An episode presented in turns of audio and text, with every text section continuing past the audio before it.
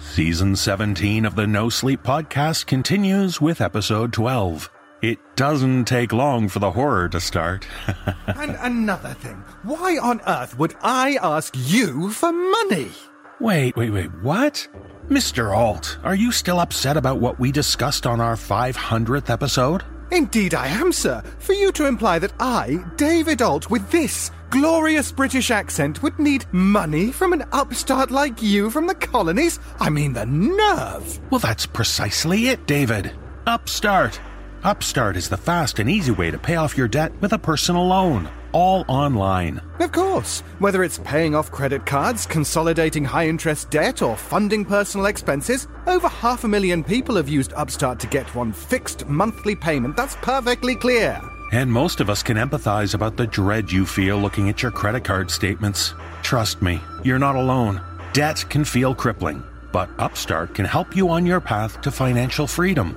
I feel like we're straying from my bone of contention, but, um, yes, Upstart knows you're more than just your credit score and is expanding access to affordable credit. Unlike other lenders, Upstart considers your income and current employment to find you a smarter rate for your loan. With a five minute online rate check, you can see your rate up front for loans between 1,000 to $50,000. You can receive funds as fast as one business day after accepting your loan. So, when you consider how quick and easy it is to refinance with Upstart, I ask you again why would I need to borrow money from you? How should I know? Maybe they raised the price of PG tips or crumpets or something. Now, look here. Oh, calm down, David. Dear sleepless friends, find out how Upstart can lower your monthly payments today when you go to upstart.com slash no sleep. Crumpets? That's upstart.com slash no sleep. Don't forget to use our URL to let them know we sent you. PG tips? And I should also mention that loan amounts will be determined based on your credit, income, and certain other information provided in your loan application. I am apoplectic. So go to upstart.com slash no sleep. I am about to show you what real horror looks like. So are we. So brace yourself. It's starting right now.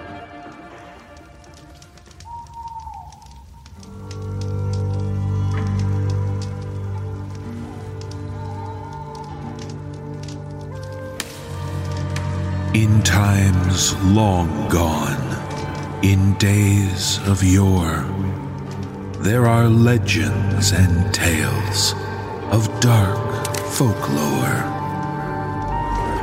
Round candlelight and fireside, the tales are shared, enchanting dark secrets in hushed tones declared. And from those days, both present and past,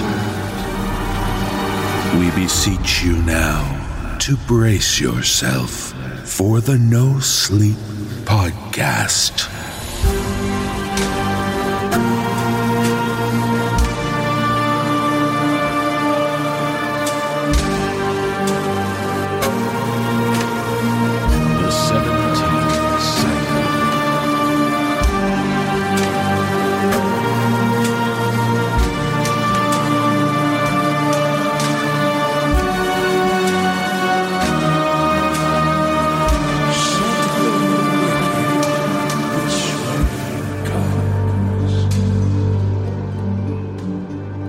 The sleepless tales commence, fellow travelers.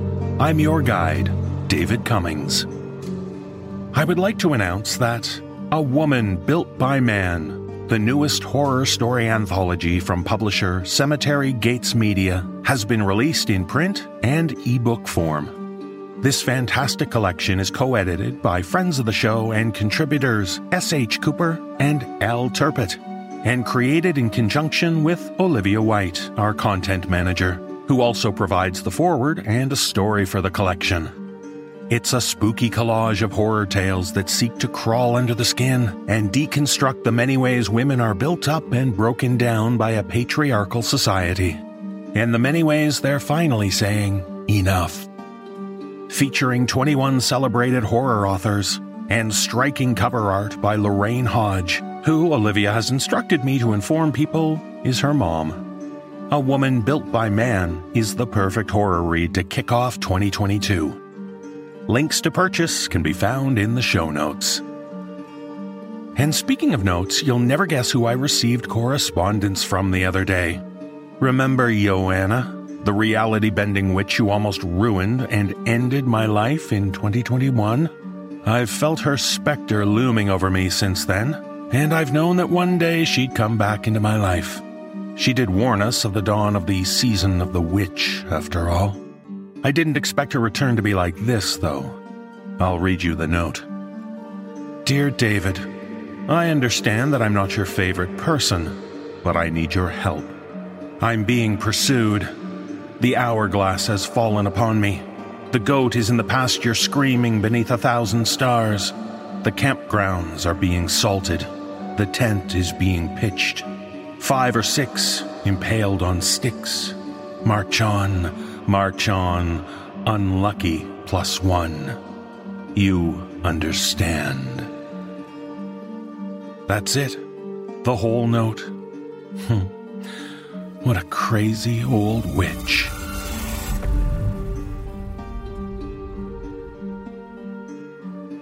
In our first tale, we hear someone at the door. Someone who wants in. Someone, or perhaps it's something. In this tale, shared with us by author Jack Kaide, we're going to have to open up to see who or what is outside. Performing this tale is Erika Sanderson. So put your hand on the doorknob, begin to turn it, hear the hinges creak, and Ask yourself, who could be waiting outside that's such a chatterbox?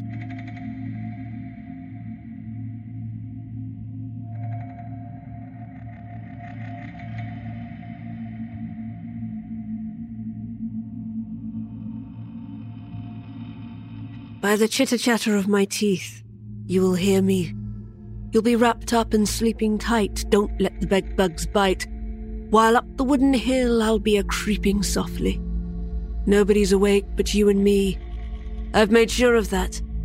I don't want to share you with anybody else. At first, I'll scratch against your door, the nails of my little toesies and handsies sharp and rasping like broken bottlenecks against the wood. My poor old bones will be a rattling and a shaking in the cold night air I brought in with me and the bellows in my chest that wheeze and creak like old oak trees will go up and down, up and down, with little clicks and clacks of dry leather in motion. I am so very lonely this side of the door, I will whisper to you through the keyhole. Let me in. I have no eyes to see, no tongue to taste, no ears to listen, but I will know that you are there. The little wooden box with the little paper scroll that sits inside me, with the seven words upon it that give me life, burns like a red hot brazier when you are close by. I feel a mercury quiver in my soul, a little warmth in my poor old wooden bones when you are near me. I cannot bear it when we are apart. You made me. Then, when I no longer brought you pleasure or distraction, you abandoned me. You called me wicked when I ate the little chicks in their nest by the workshop. I gobbled them up one by one, their little feet still kicking as they went down. You locked me in the coal house for that, till the damp and the rain made my bones swell and my poor old joists and brackets ached with the cold. Seven days you kept me there. I could feel the woodworm and the rot begin to set inside me, as my teeth you made from seashells chattered till they sparked. I begged and begged for you to let me out. Then, when my voice began to fail, I whined like a dog for you. You didn't understand. I only wanted you to love me. You let me out, eventually. Far too long to be down in the dark, says I. You made me in the workshop, behind the great house, with a few words of old magic and the breath of life. You gave me no eyes to see, nor ears, nor a nose. You gave me the most wonderful smile. A lovely set of pearly whites set in Indian rubber inside my little wooden head. I called you sir, and danced and spun to your delight. It was my only wish in those days to please you, though sometimes I spoiled things and made you angry. I did not mean to. You tired of my dancing after some months, and soon you took to locking me in the workshop at night. I longed for your attention. I craved your love. In my jilted fury at your indifference, I took to thieving and petty acts of violence against creatures who could not resist me. This was, I believed, the only way to make you notice me. A year went by, and still you punished me, locked me away and called me horrid. A beast, an abomination. I tried ever so to win your affection, to just make you notice me. And when the little prentice boy from the tannery went missing in the village, oh, you noticed me then. You saw me all right. In your workshop behind the great house, I swore to you that I never touched a hair on his lovely flaxen head. But you called me a liar, and you said you'd watched me skulking past the lanes behind the tannery yards, tasting the piss soaked air that wafted about the yards like a greasy yellow fog. You pulled me down and set my head upon the iron vice. There you wrenched my jaws apart and scraped and tugged and rasped until you found it buried behind my gums a little bonny blue button, the same ones the prentice boy wore on his overalls. You smashed my lovely white teeth with a mallet, till all but splinters hung from my soft rubber gums. You doused me in turpentine and pushed me into the fiery furnace, shutting the door as I tossed and turned and begged you and cried for mercy. I was a secret, a creature of old magic that must be burnt away to save the reputation of your name. None knew of my existence but you. In the hellfire of the furnace, I screamed as my bones turned to charcoal, though the air soon became soot black and choking. I hit my brittle fists against the iron walls, but you did not hear me. Or perhaps you chose not to. I could feel the little box with the little scroll with the seven words you'd written upon it begin to burn. The seven words, each containing in them seven letters, each one a sliver of my soul burning away. I didn't want to die. So I climbed up the great soot pipe of the furnace, up and rising with the smoke. I couldn't see, and I couldn't feel, but still I climbed, till I could taste night air. When I reached the top of the smokestack, I rolled out and down the slanting roof slates until I landed in the woodpile behind the workshop, the fire in my bones still smouldering. There I lay, for three days and three nights until I crept off into the fields behind the great house, knowing that you would not follow me there. I was lost and all alone in the world. It was cold out there among the rolling hills and blighted fields of gorse and blackthorn. I was hungry and frightened, though soon I learned the hardening ways of the wild woods, the old rules of tooth and claw and kill or be killed. I found that I could smell blood, or rather taste it at the back of my throat, like a drowning man tastes sea water. An iron and copper bite, a warm victual of red delight. In time, I made myself some new biters, some lovely pearly whites to replace the ones you broke. I took a handful from the jaws of a fox. The others were the bones of a wriggling pikefish, and when those broke, I took to sticking nails and broken glass and horrid thin needles into my raggedy gums. They were never as fine as the set you made me. I soon became a bad dream, a tricksy little goblin that followed lost travellers down lanes and across the hills.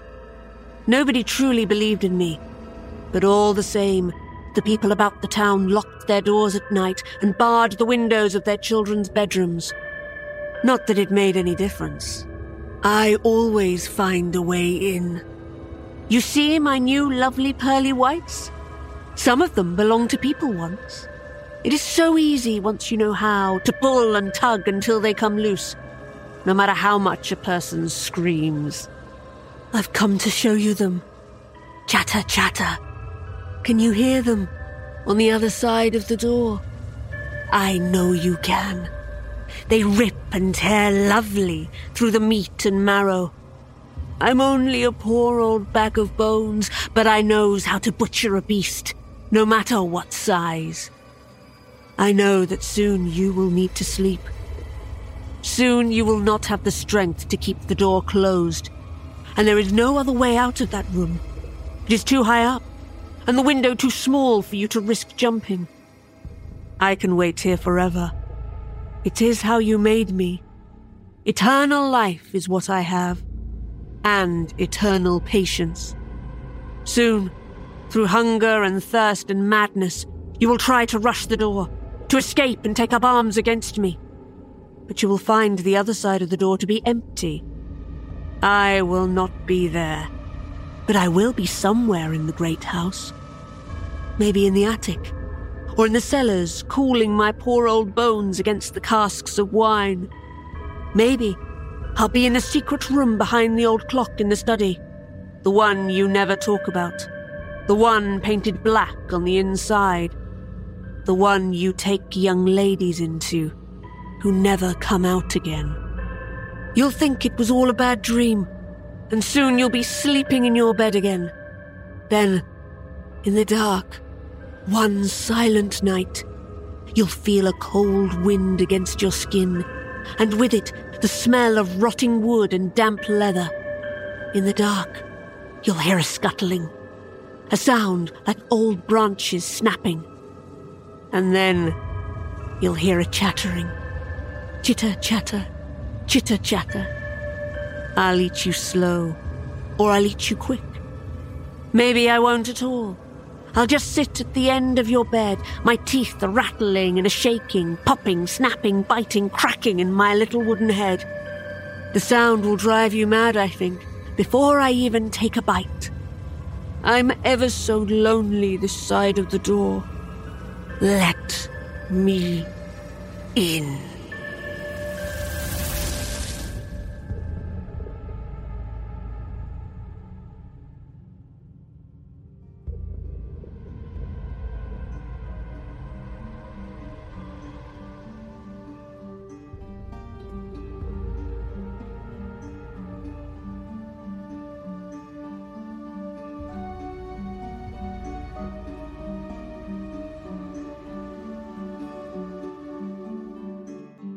Ah, there's gold in them thar hills. Well, that's what they used to say. But now the hills no longer glitter. And in this tale, shared with us by author Alfred Rowdy, there's only coal left to recover. And when disaster strikes like a rogue pickaxe swing, everything is at stake. Performing this tale are Mick Wingert and Jesse Cornett. So when you're deep underground, don't give up hope. Pray for help Surely something is around to hear the lament of the lonely miner.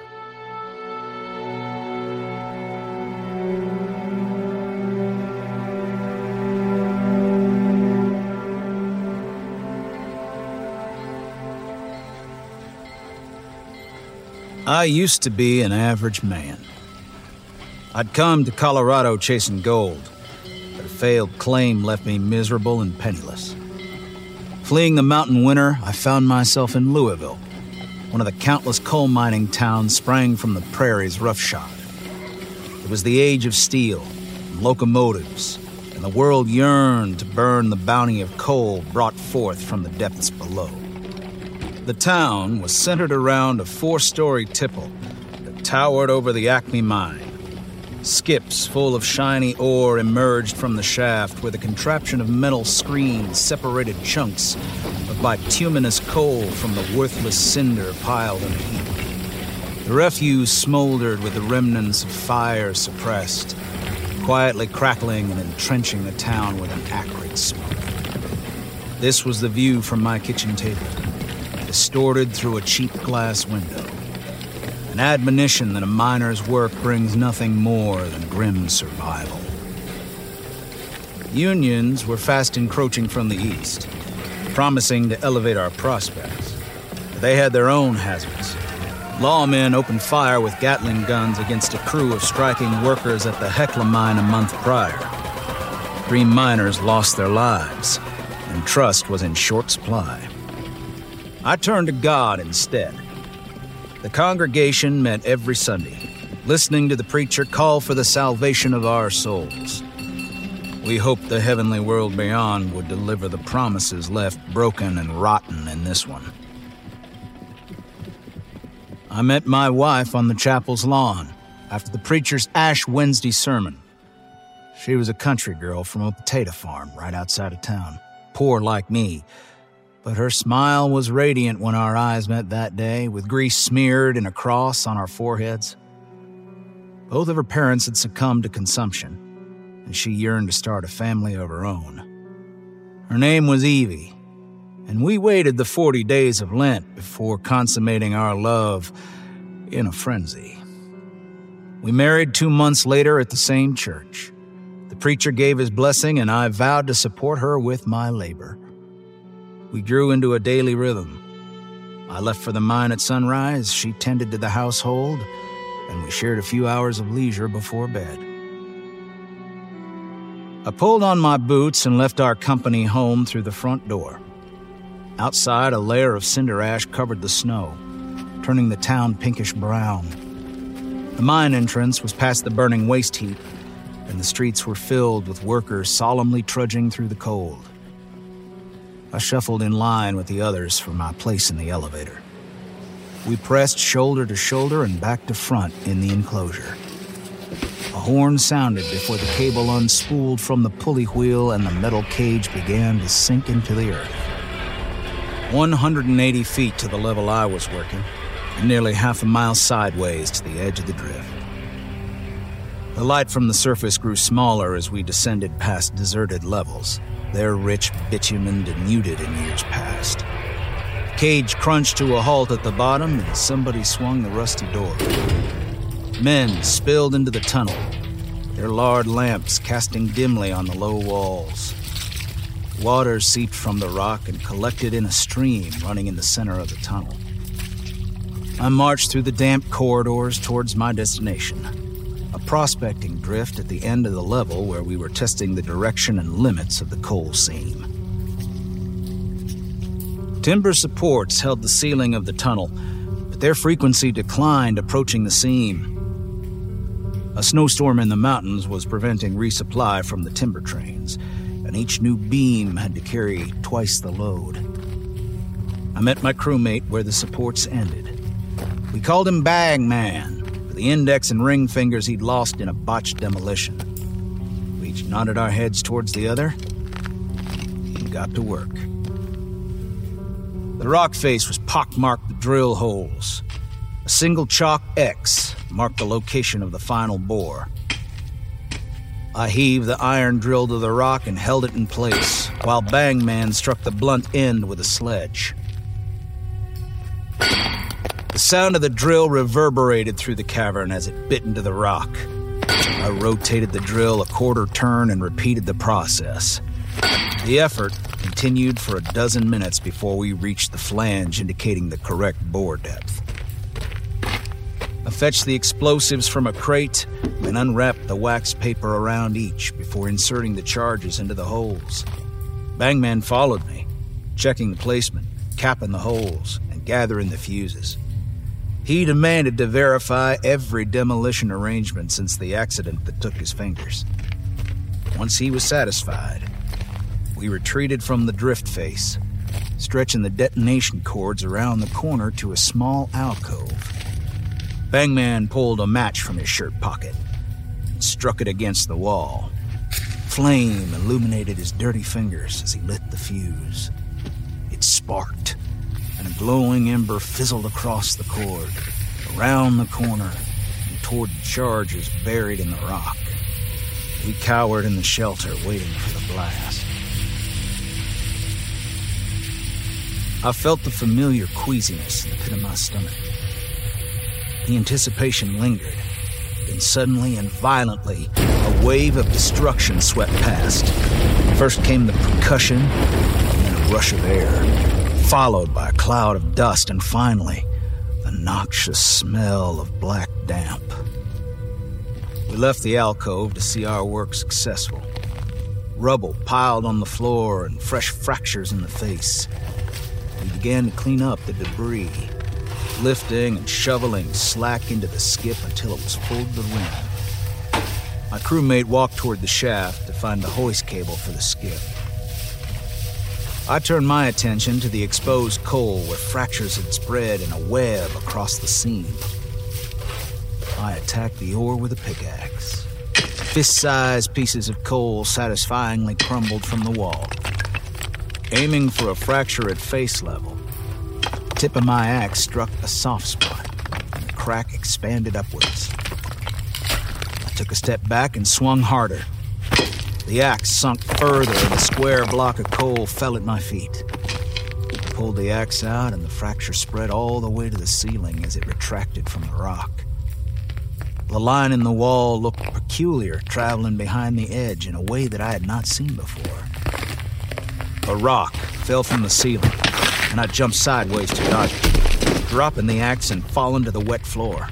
The crack ripped across the ceiling above me craned my neck toward the skip and watched in disbelief as the fissure grew to meet the nearest timber beam. Beneath the timber, the Bangman was struggling to attach the hoist cable to the skip. Deep rumble following the fissure was enough to shift his attention to the roof. He froze in place, eyes wide as saucers staring at his doom. I did not have time to call out. He turned to run, but was trapped. Timber splintered, and rock came crashing down until the tunnel was sealed. Echoes of crumbling rock and falling gravel continued afterwards.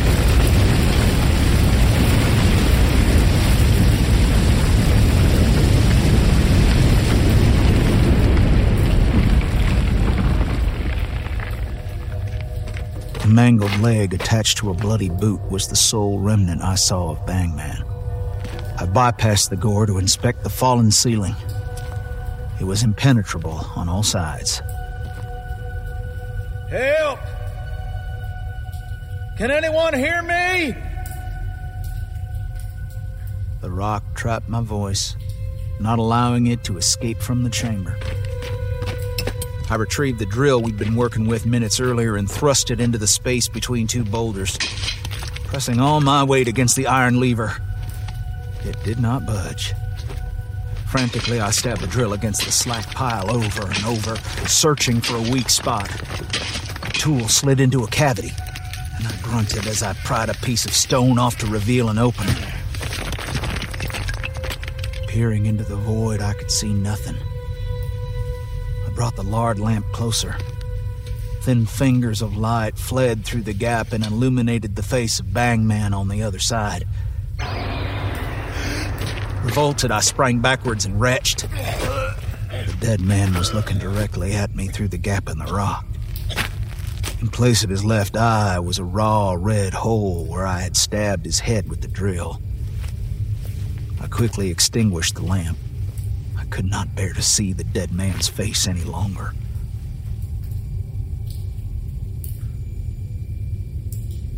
A total blackness few men have experienced sank into every corner of that chamber. It felt heavy and oppressive, and the air reeked of bile. Utterly alone and afraid, I began to pray aloud. Lord, please forgive me. I have not led a perfect life, but I have tried to live by your name. I receive the sacrament and I follow your word. I beg that by your grace I will see my wife Evie again, for she makes me whole. If that is not to happen, then I ask for the salvation of my soul in the everlasting.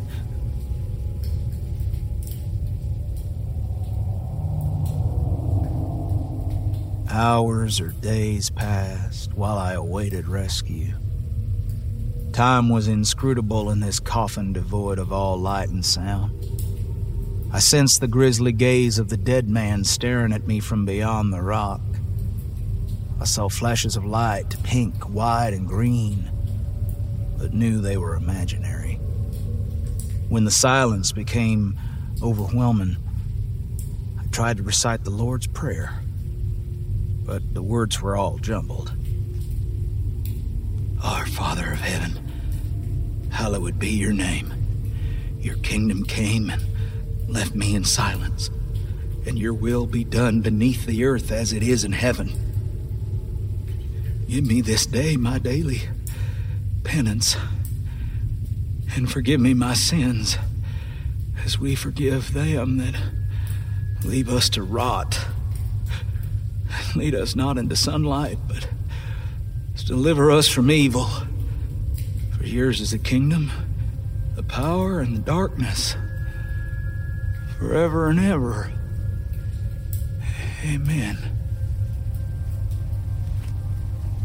More time passed, and I lost the ability to distinguish between sleep and wakefulness.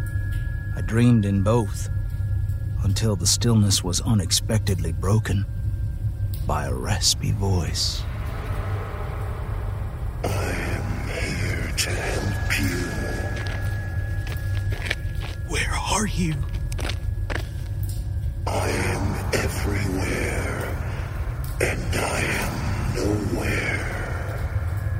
The same as your current condition. Who, who are you? What do you want? The chamber remained in the deepest black. You have prayed for me, and I have listened. Your preacher has taught you the importance of the salvation of the soul. I can save your soul. Would you like me to do that? I began to weep, tears running down my cheeks in the darkness. Yes, please. Save my soul.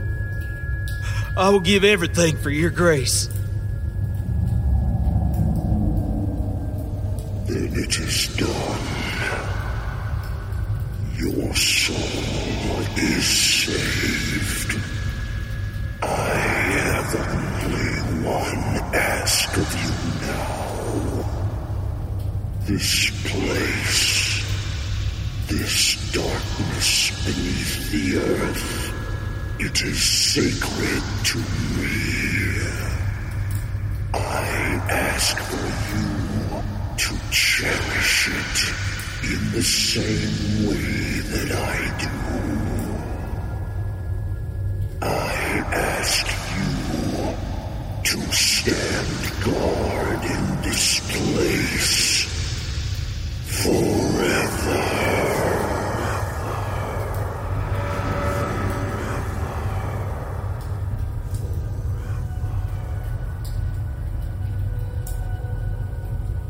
Tunnels of the Acme mine remain below Louisville, as does the bargain I made that day. My soul has grown weary, saved long ago. I have become lonely, and that loneliness has turned to sorrow. And that sorrow is turned into a vengefulness I cannot escape. Sometimes the earth rumbles, and I dream of a sinkhole opening to the sky above. But I awake in rage within my silent tomb, condemned to reign over this darkness for eternity.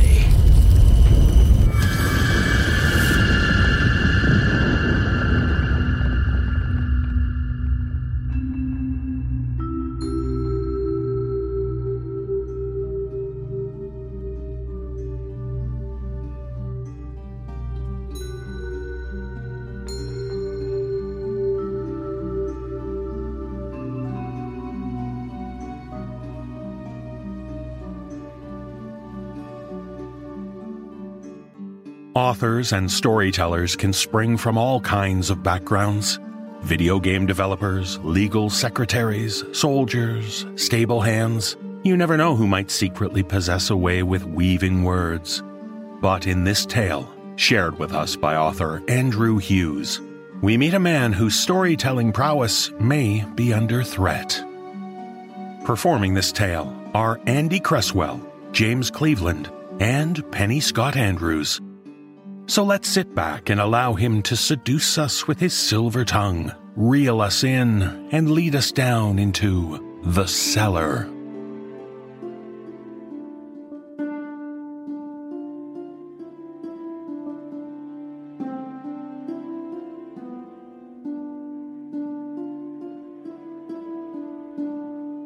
That night, as with every night for the past two moons, Jossen took the carriage into town to delight the inhabitants of the Black Dog Tavern.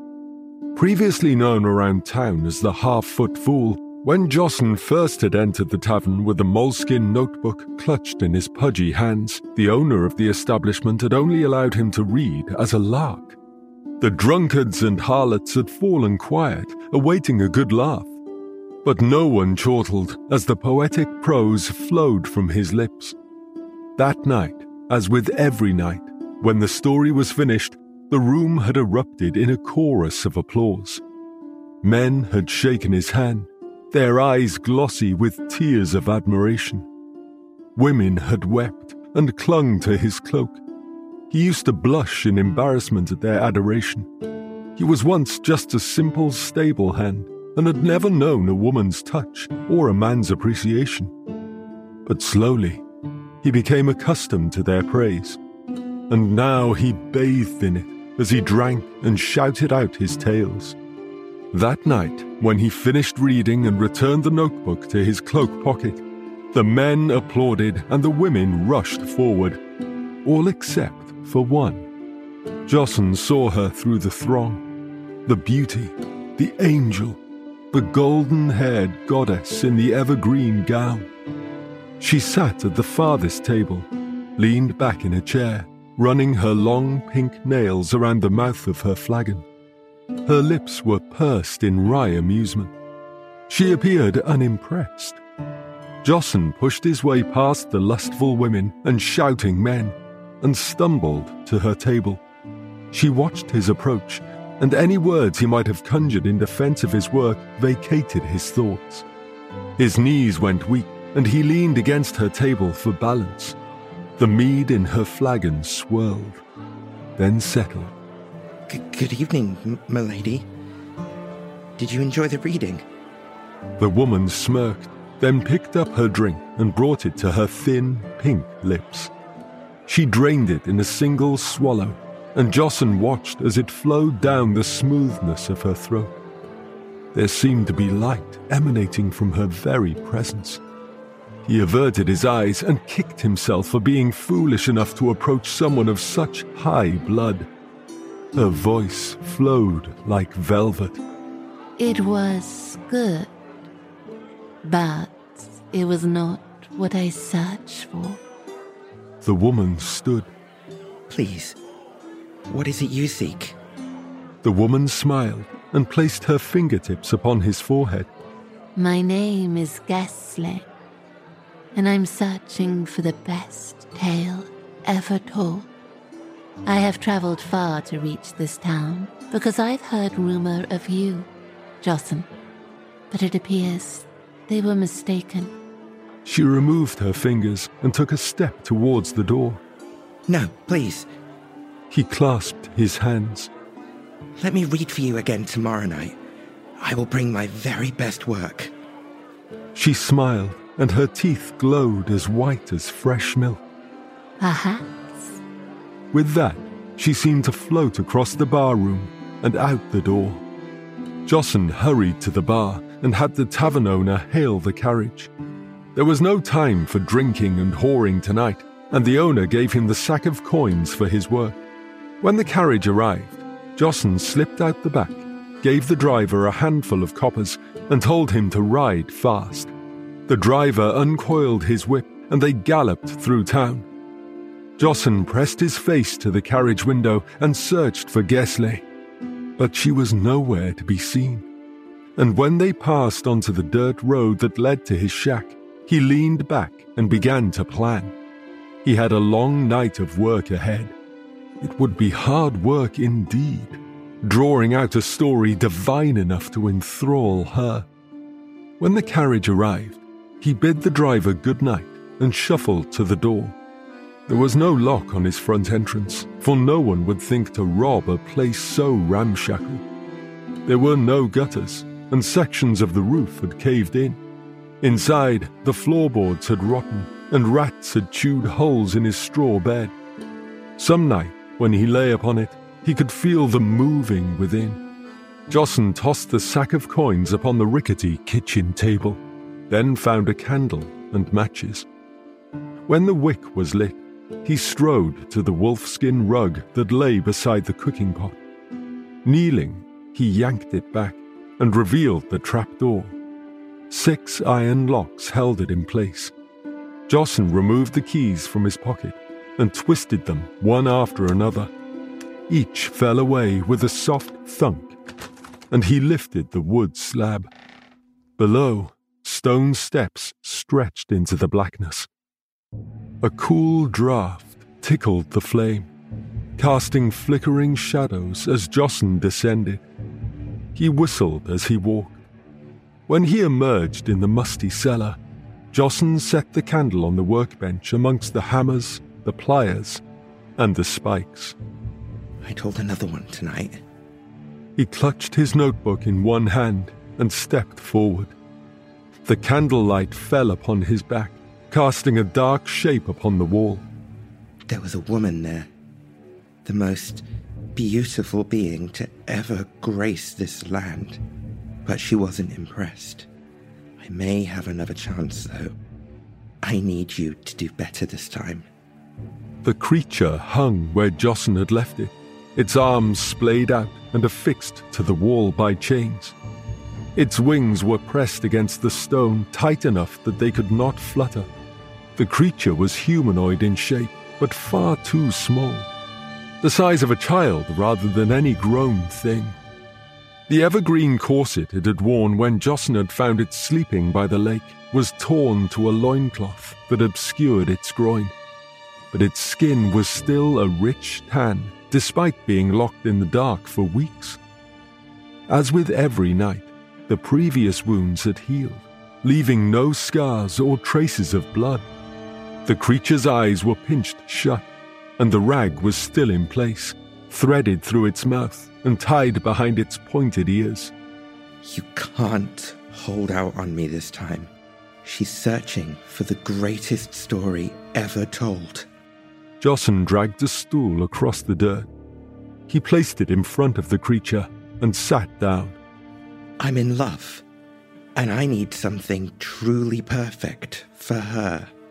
Air flowed from the creature's nostrils, but still it averted its eyes. The lids pinched shut so tight that its forehead quivered.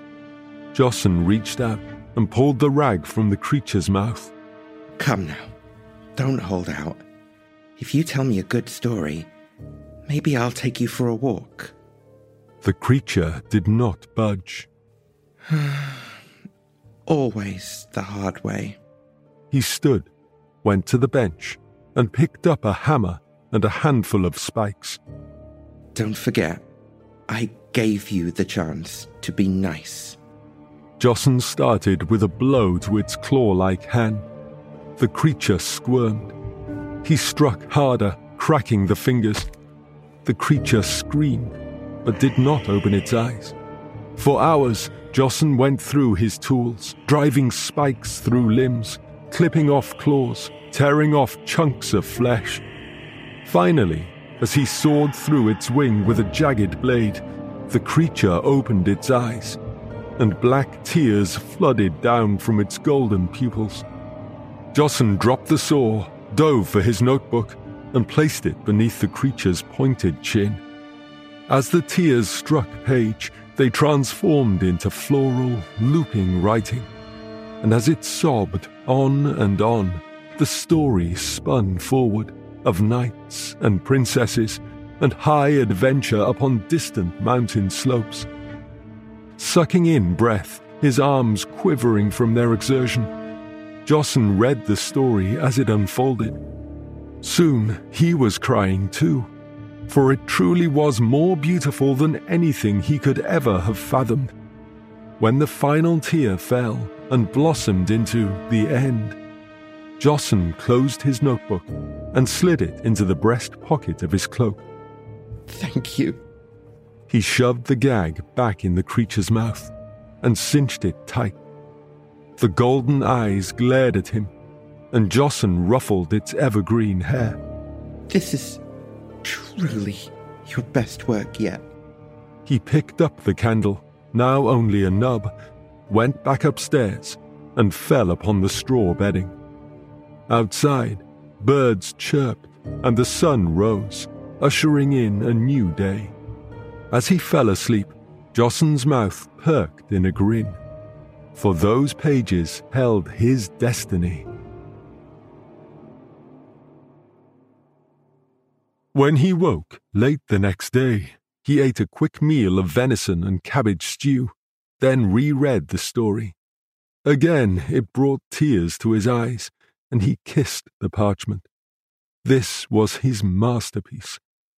As night descended, purple, then black, he donned his best breeches and shirt. When he heard the drumbeat of hooves upon the dirt path, he checked the locks on the cellar covered it once more with the wolf pelt, and went outside to meet the carriage. The tavern was packed that night, as more outsiders piled in to bear witness. Jossen made his way through the crowd to the stool in the corner of the room. The crowd fell silent as he climbed to his seat. The notebook felt rough in his sweaty fingers. He cleared his throat and searched the sea of faces.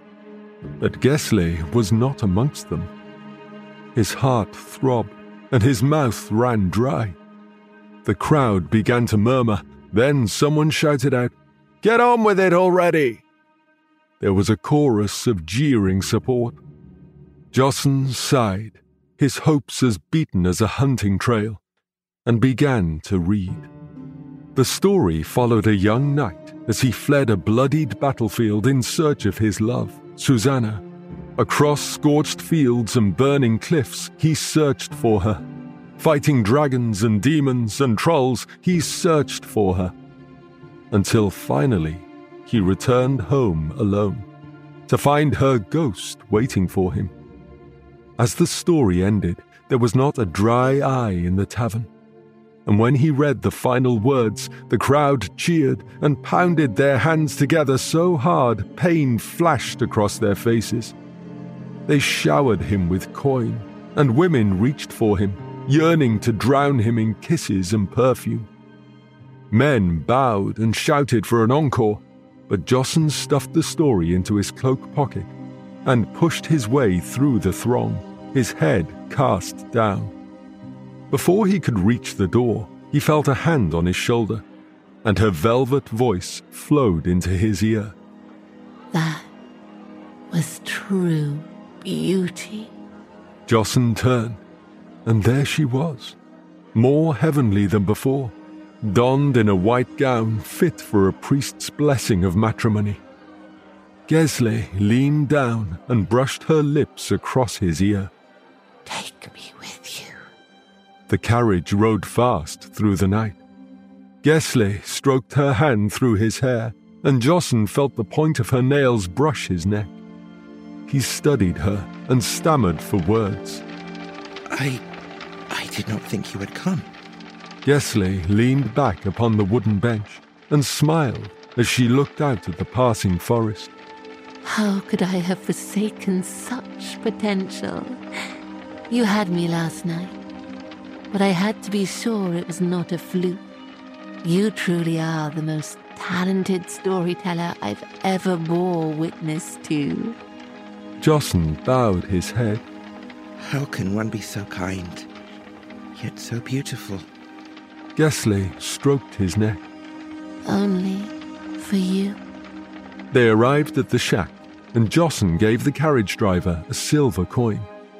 He thudded down upon the muck and offered his hand to Gessle. She took it, and he led her down the steps and in through the door. Jossen rummaged around the shack lighting every candle he could find until the room was as luminous as a shrine. Gessle studied the shabby decor. It is not much. Jossen produced a bottle of mead and two clay cups. But perhaps once the printing press arrives, I may buy a home in town. I think you should. Gessle eyed the wolfskin rug. For the two of us, and whomever we may create. Oh, y- y- yes. W- w- whatever you desire. And this Gessle outstretched her hands. is where you pen your stories. Yes. Yes. Jossen strained, twisting the bottle. Finally, the cork came free. He poured the two mugs. This is where I write my stories. Gessle strode forward, picked up one of the mugs, and downed it. Then I need to see what more you can do. She pressed her hands against his chest and pushed him backwards. Stumbling, Jossen landed upon the straw bedding. Within, the rats squeaked.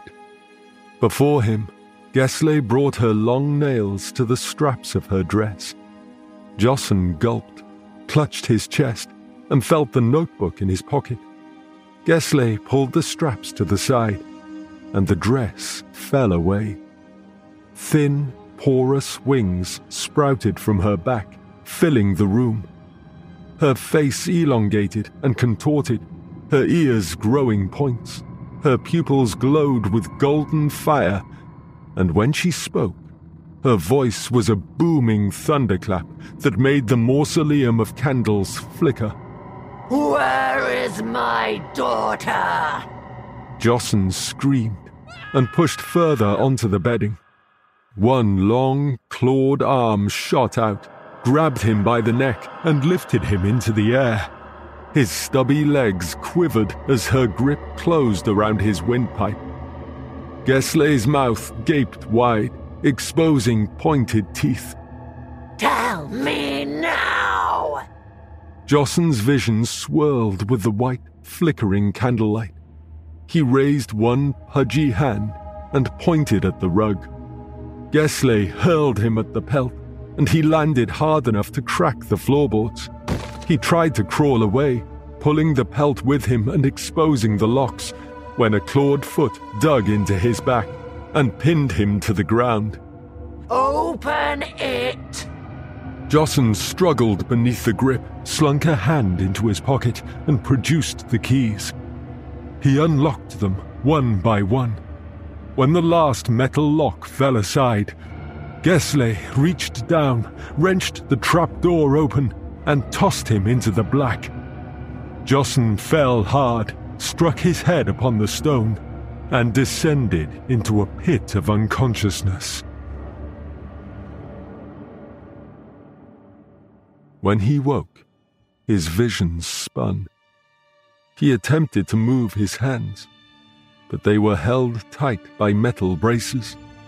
Jossen blinked through the pain and caught a single glimpse of light pouring down from the opening in the floor. In the beam, he saw two silhouettes hovering on fluttering wings. Then the trapdoor fell, the lock clicked, and his world was consumed by black. The end.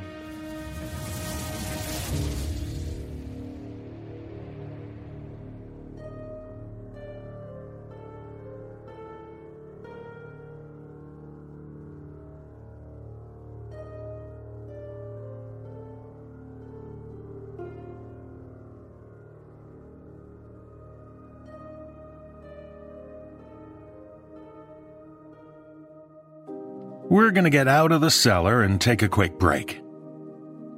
Atticus, Atticus, it's your line. No, Atticus, you're supposed to say, Hey, boss, is there anything I can help you with today? Uh, I'll be right there. Good gracious, man, your chest has been ripped open. Why didn't you tell me you were injured? I'm I'm fine. Just let me get my script. You're not fine, you need help. nonsense. I'm professional. Ah, I can do this. Atticus, come on. You have to look after yourself. Stop acting so tough and get help. Hey, boss? Is there anything. Stop it. Look, man, there is nothing wrong with reaching out for help when you need it. Too many of us try to tough it out and struggle with life's problems instead of turning to professionals, like the professional therapists at BetterHelp. Can they help me? Well, obviously not with a gaping chest wound, but they would be able to help you talk through the emotional issues which make you ignore such a serious injury. I'm feeling woozy. Of course you are. Look, BetterHelp is the kind of affordable and accessible help so many of us need. Not for a serious crisis and not for some self help stuff, but when you need help, you can reach out from anywhere at any time and connect with a trained therapist who is matched for your specific needs. Better get help? That's right. Better get the help you need with BetterHelp. They want you to start living a happier life today. Ah! There, that's good. You rest for now. But for everyone else, you can visit betterhelp.com slash no sleep. That's better H-E-L-P. And join the over 1 million people who have taken charge of their mental health with the help of an experienced professional. This podcast is sponsored by BetterHelp, and no sleep listeners get 10% off their first month at betterhelp.com slash no sleep. Right, Atticus? Oh, oh well. It's time to get back to the horror and discover what we do in the shadows. Imagine a world in which you're not complete until a partner has been chosen for you. Incorporeal, intangible, untouchable, watched over by mothers and courted by suitors, but merely a shadow of your eventual self. And in this tale, shared with us by author Faith Pierce, we're forced to confront the fear of being incomplete for all time and the possibility of a fate worse than that.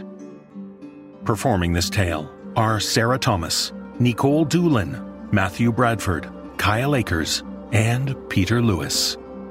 So let's hope you find a match. Let's hope you can become complete. Otherwise, you'll find yourself bodiless.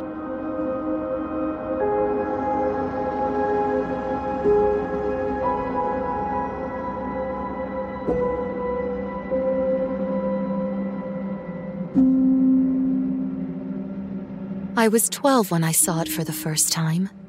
It was lying motionless, covered with a blanket up to its shoulders. Do you see that, Grace? Mother Jessica spoke with pride in her voice. That's your body, your gift. When you find your match, of course. We were in a long hospital room with narrow beds lining the walls, curtains drawn tight around each bed except mine. Mother Jessica had glanced around to make sure we were alone, sharp eyes sweeping the room for the tenth time since we'd entered, before she finally moved aside the curtains of the bed that held my body. I didn't know what to say. I offered a noncommittal half smile up at her. Would you like me to uncover it? Her expression was strange and unreadable as she looked down at me. Not discouraging, yet not inviting either. No. I shook my head as the blush crept up my neck. She smiled then, like I had passed some invisible test, and began closing the curtains around my body. I understand. She turned to walk back down the corridor aisle, her tapping heels echoing through the room while my feet moved silently beside her. It's a bit embarrassing, isn't it? Don't worry. It won't be too bad once you have it. When you're with the right person. I wondered what Mother Jessica's right person had been like. If he had been kind, if he made her laugh, if she missed him. He was dead now, of course, but it was hard to imagine her ever having been around a man, touching him, being touched by him. I'd only ever seen her with girls like me. Her arms held so close to her own solid body, it seemed impossible that even air could fit into the space between them. I was 16 when the courting started. Groups of boys, laughing and putting hands over the sides of their mouths to whisper to each other as they were led through the school and seated in rows before us, the Glimmer Girls. They brought noise into our quiet world rustling clothes and thudding boots, slamming doors and scraping chairs. But they would all fall silent and subdued when the mothers caught their eyes and glowered.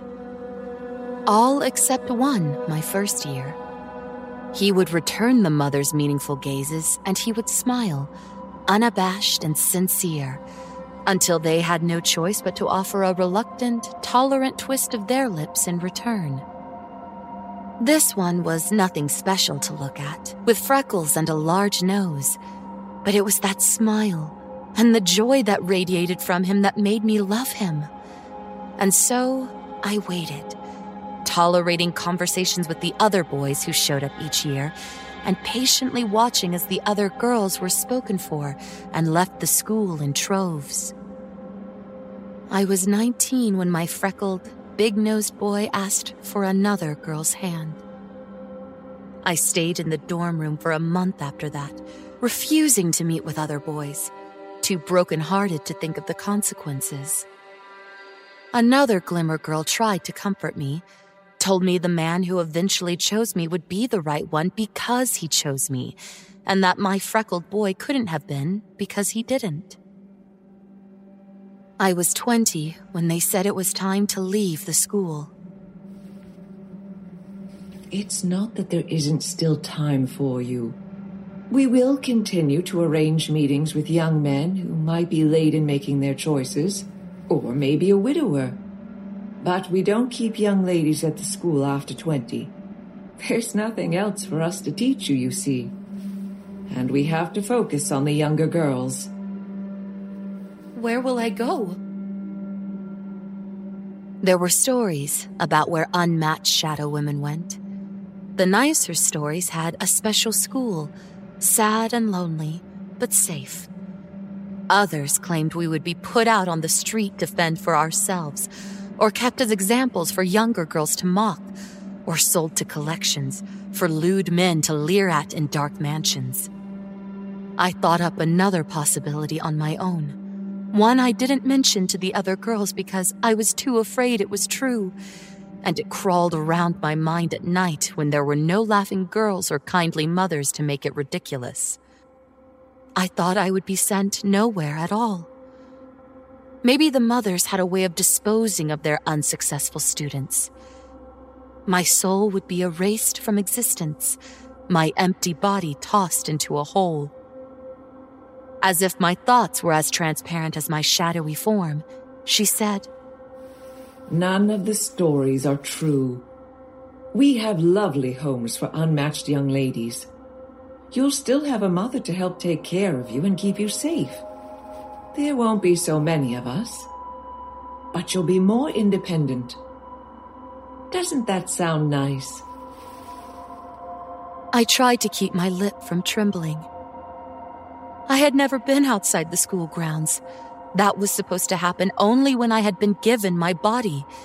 It wasn't something to be faced as a helpless shadow. I knew there was no use, but I couldn't keep from blurting out, Why can't I just have it? Why can't I have it for myself? Mother Jessica looked abashed. That is absolutely out of the question. Not to go out into the world without a mate. But I could stay here and learn to be a mother like you. I could be useful.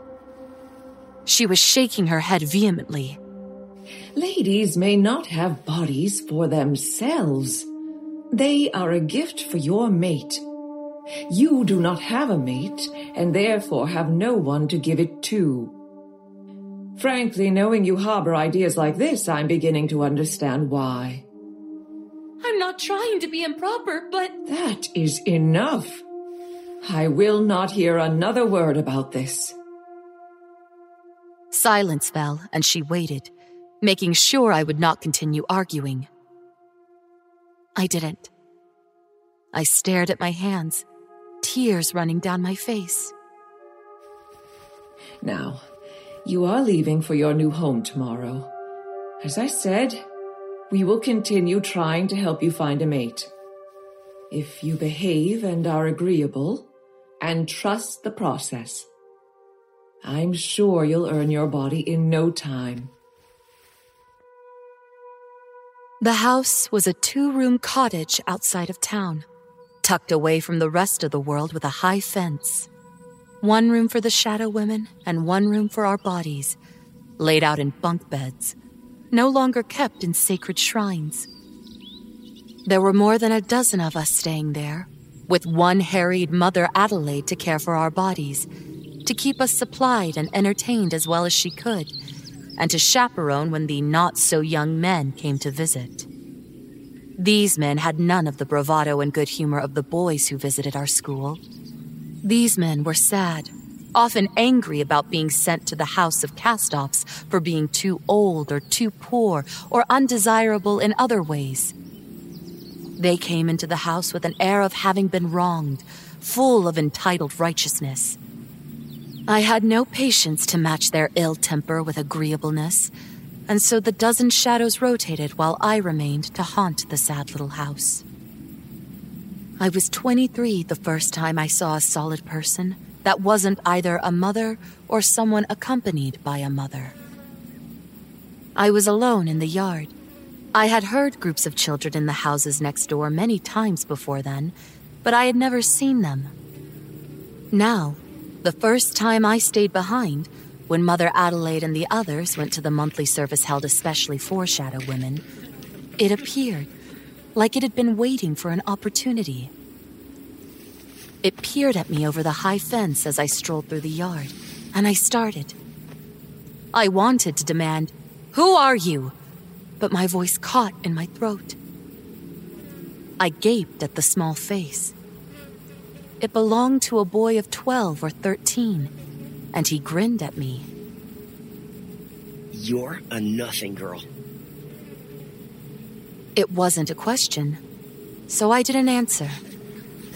I heard other voices begin chattering excitedly through the fence and gathered that they had manufactured some kind of platform to see over the fence. He kept grinning. We saw those others leave. You all by yourself, lady? I glanced back toward the house, wanting to lie, but knowing he wouldn't believe me. I shrugged. Before I knew it, he had been given a boost, hopped over the fence, and stood in front of me. I gave a strangled cry and leapt back, but he was followed by three other boys in quick succession. They formed a semicircle before me. I had never talked to boys like these. I had never talked to any solid human at all without a mother around to supervise. Two of the boys were taller and looked a little older than the first boy, the leader. One was smaller. They stood staring at me, brazen. To my shock, the leader stuck his hand out and ran it through my waist, something no one had ever done to me my entire life. I gasped and stumbled back as he chuckled. Ha! Awesome. They can't hurt you, I reminded myself. That's the whole reason you don't have your body. You're safe. My stomach flipped at his next words. So, uh, is it true? He inched closer to the house. Is your real body in there? No, I said, too fast. He gave a wicked grin and sprinted toward the house, his companions close behind, hooting and laughing as they went. No! I followed them, but was helpless to shut the door or lock them out even if they hadn't gotten there first. I found them in the room with the bodies, staring around in open wonder. Stop! You have to leave. You have to. Someone will come back. You're not supposed to be here. You can't do this. It's against the rules. I was praying that they wouldn't notice my body, that looking at the dozen empty women lying there would be enough to satiate whatever mad desire brought them here, and they would leave. But the leader followed my gaze and lighted on my body, covered to the shoulders, and his lips curled. This you, huh? He jabbed his finger into its shoulder. I cried out as though in pain, though I couldn't feel it. I had never seen anyone touch my body, ever. Only the mothers were allowed, and they did it in privacy, with the utmost respect, we were told. He laughed at my reaction, and the other three clustered around, mischievous energy coursing through them as they bounced on the balls of their feet and twisted their fingers in anticipation. One of them pinched its cheeks and pushed them up into a ghoulish smile. Look, she's happy to finally get a little attention. Another ran his fingers through its hair, then pulled it and watched my face for a reaction. He must have liked what he saw there, my frozen horror, because he yanked it again and laughed. Then, in one sudden motion, the first boy ripped the cover from the body. I screamed and covered my face.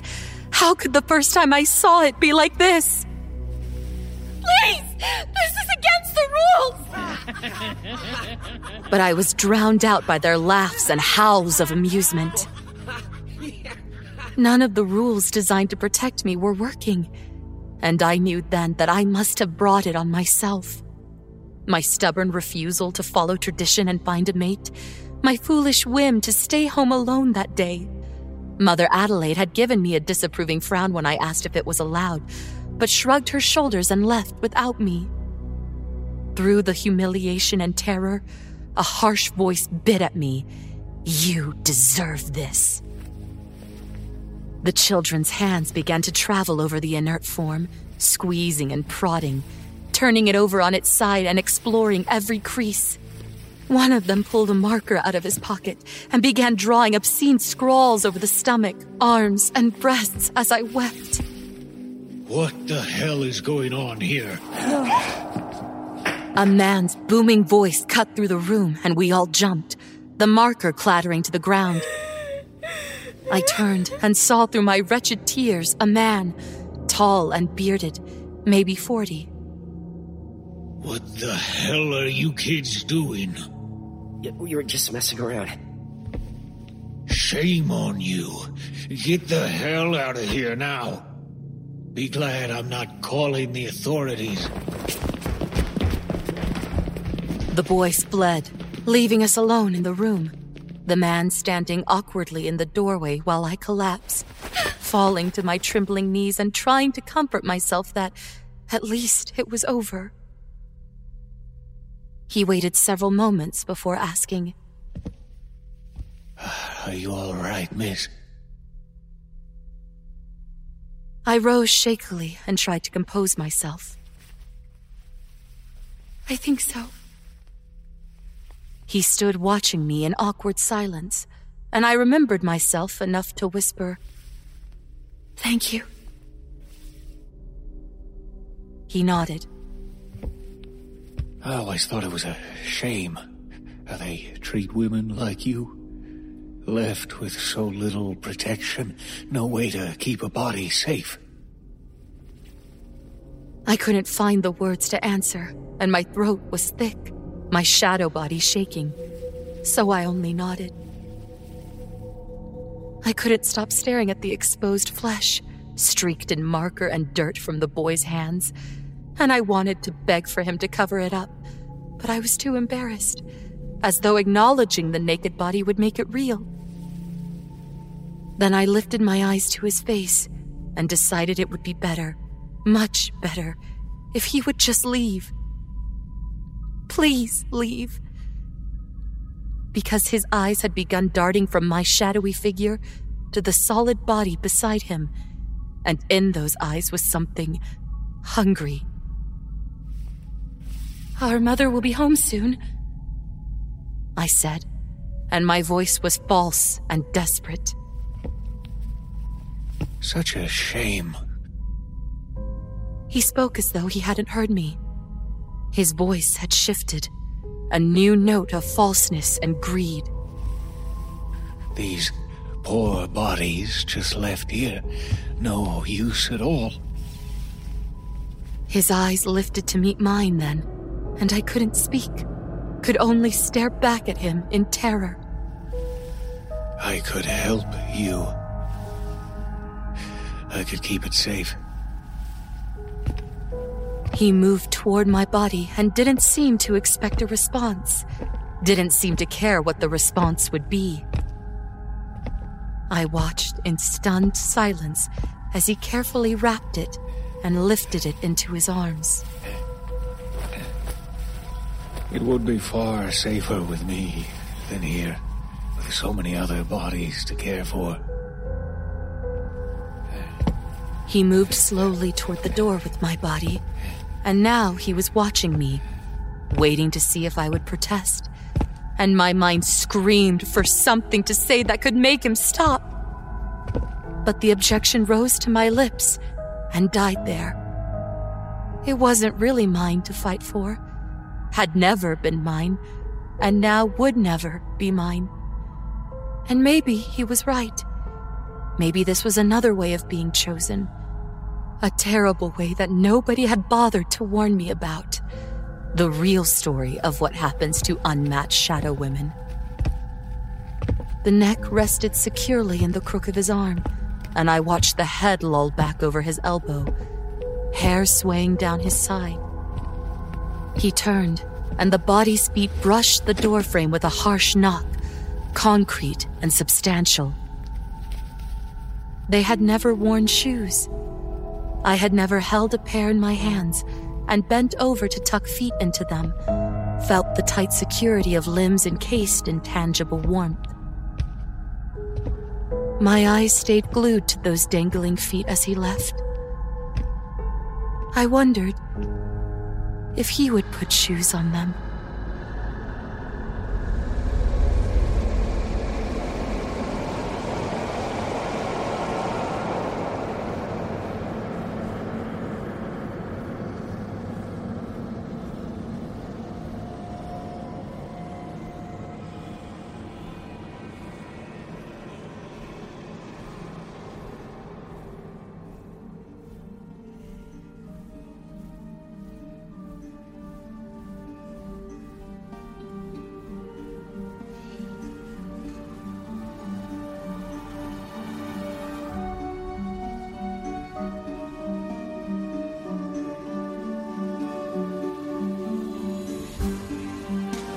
As the fires wane and embers glow, our stories cease as shadows grow. The night is long and darkness deep. Remain with us. Embrace no sleep. The No Sleep podcast is presented by Creative Reason Media. The musical score was composed by Brandon Boone. Our production team is Phil Michalski, Jeff Clement, and Jesse Cornett. Our creative content manager is Olivia White. Our editor in chief is Jessica McEvoy. I'm your host and executive producer, David Cummings.